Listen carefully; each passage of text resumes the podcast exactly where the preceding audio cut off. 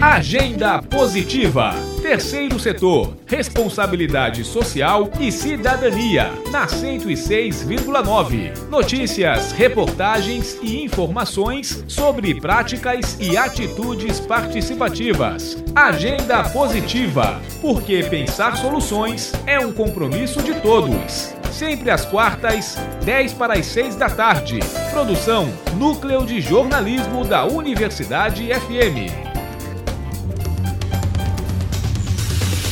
Olá pessoal, eu sou Camila Pimenta e você confere agora. G10 Favelas promove campanha de arrecadação de cestas básicas. Nova lei determina que hospitais e maternidades ensinem pais de recém-nascidos sobre primeiros socorros. Senai certifica profissionais da Ambev e programa Emprega Mais. No quadro Atitude Positiva, os cursos de qualificação profissional e ações educativas do governo do estado no residencial José Chagas. Não saia daí, que o programa Agenda Positiva já está no ar. Agenda Positiva. Terceiro setor, responsabilidade social e cidadania, na 106,9 FM.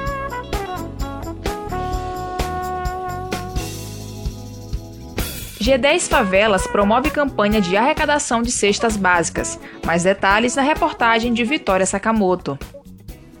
O G10 Favelas é uma organização sem fins lucrativos formada por um bloco de líderes e empreendedores de impacto social das favelas, em que todo o dinheiro doado é revertido em bens para as comunidades. Neste mês de outubro, a cantora Fafá de Belém e o G10 Favelas lançaram a campanha Embaixadores contra a Fome o lançamento aconteceu oficialmente no 11º ano da Varanda de Nazaré e visa arrecadar alimentos para famílias em situação de vulnerabilidade social para doar até o Natal. A presidente do NEDUC, Núcleo de Educação Comunitária do Coroadinho e líder regional do G10 Favelas, bloco dos líderes das 10 maiores favelas do Brasil, Cristiane Mendes, fala sobre a campanha. Nós instituímos essa ideia dos embaixadores contra a fome, que são personalidades, pessoas que são do esporte, da, da arte, mas também blogueiros, pessoas que têm notoriedade para usar as redes sociais para que a gente possa beneficiar as nossas comunidades, né, através de doações de cestas básicas. E a gente tem um alvo muito grande, que é até o mês de dezembro, né, até o Natal, a gente conseguir arrecadar 100 mil cestas básicas e distribuí-las nas maiores favelas do Brasil. Em 2020, foram entregues centenas de milhares de kits de higiene e cestas básicas, com apoio e solidariedade de milhares de apoiadores. A meta desse ano é conseguir 100 mil cestas básicas até o encerramento da campanha, no dia 29 de dezembro. Os alimentos vão ser distribuídos pelo G10 Favelas em várias comunidades do Brasil. Cristiane destaca a importância das doações e do voluntariado. Nas redes sociais, aqui em São Luís, nós somos uma entidade sem fins lucrativos, que é o NEDUC, N-E-D-U-C. Podem buscar aí, a gente tem uma atividade focada em crianças, mas também em profissionalização e em empreendedorismo social. Então, a gente não vive só de doações, né? A gente não busca assistencialismo.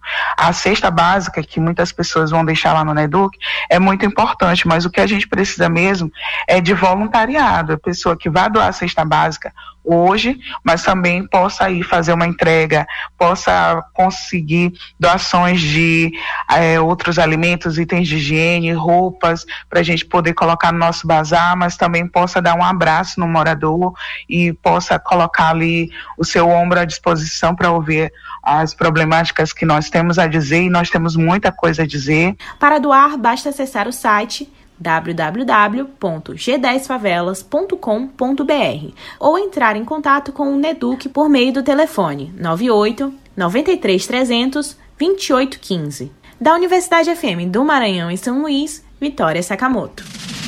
Práticas e atitudes. Senai certifica profissionais da Ambev e programa Emprega Mais. Nova lei determina que hospitais e maternidades ensinem pais de recém-nascidos sobre primeiros socorros. As notícias da semana com Wesley Santos e Vitor dos Anjos. Nova lei determina que hospitais e maternidades ensinem pais de recém-nascidos sobre primeiros socorros. De acordo com o projeto de lei número 338 de 2021, o curso precisa ser ministrado antes da alta do recém-nascido, ensinando métodos práticos para evitar engasgamento, aspiração de corpo estranho e morte súbita. As unidades hospitalares vão poder oferecer turmas individuais ou coletivas, ministradas por qualquer profissional da saúde. A carga horária fica critério de cada estabelecimento. Também cabe às unidades fixar um aviso de oferta do curso em locais visíveis. Apesar da obrigatoriedade da norma, a adesão fica a critério dos pais. Senai Maranhão entrega certificado para alunos dos cursos de qualificação profissional. Na última terça-feira, 53 alunos receberam o certificado de conclusão dos cursos de manutenção mecânica e manutenção elétrica. Os cursos de qualificação profissional são resultados da parceria do Senai Maranhão com a Ambev e do curso de refrigeração e climatização residencial para o programa Emprega Mais. A cerimônia ocorreu no salão de eventos da FIEMA e contou com a presença do diretor regional do Senai, Raimundo Arruda, do gerente da cervejaria, Adriano Pereira, além de colaboradores da cervejaria, do Senai e familiares dos concludentes. Ação participativa, inovação responsável, avanços qualitativos. No quadro Atitude Positiva de hoje, vamos falar sobre os cursos de qualificação profissional e ações educativas do governo do estado no residencial José Chagas. A iniciativa acontece por meio da CECID, promovendo neste mês de novembro uma série de cursos profissionalizantes e atividades nas áreas de saúde e de lazer aos moradores do residencial, localizado no bairro do São Francisco, em São Luís. A ação faz parte do projeto de trabalho técnico social que visa desenvolver ações de apoio e fortalecimento à participação efetiva das famílias através de atividades que promovem a inclusão social e geração de trabalho e renda. Em alusão à campanha Novembro Azul, vai ser promovida uma ação social voltada para a saúde dos homens da comunidade. A ação acontece neste sábado, dia 13, de 8 da manhã ao meio-dia, no Centro de Obras Sociais da Rua 10, bairro São Francisco. A qualificação profissional e ações educativas do governo do estado no residencial José Chagas são uma atitude positiva. E com essa eu fico por aqui. A edição é de Marcos Belfort. Ouça novamente no site da 106. Até a próxima! Agenda Positiva. Terceiro setor. Responsabilidade social e cidadania. Na 106,9. Sempre às quartas, 10 para as 6 da tarde. Agenda Positiva.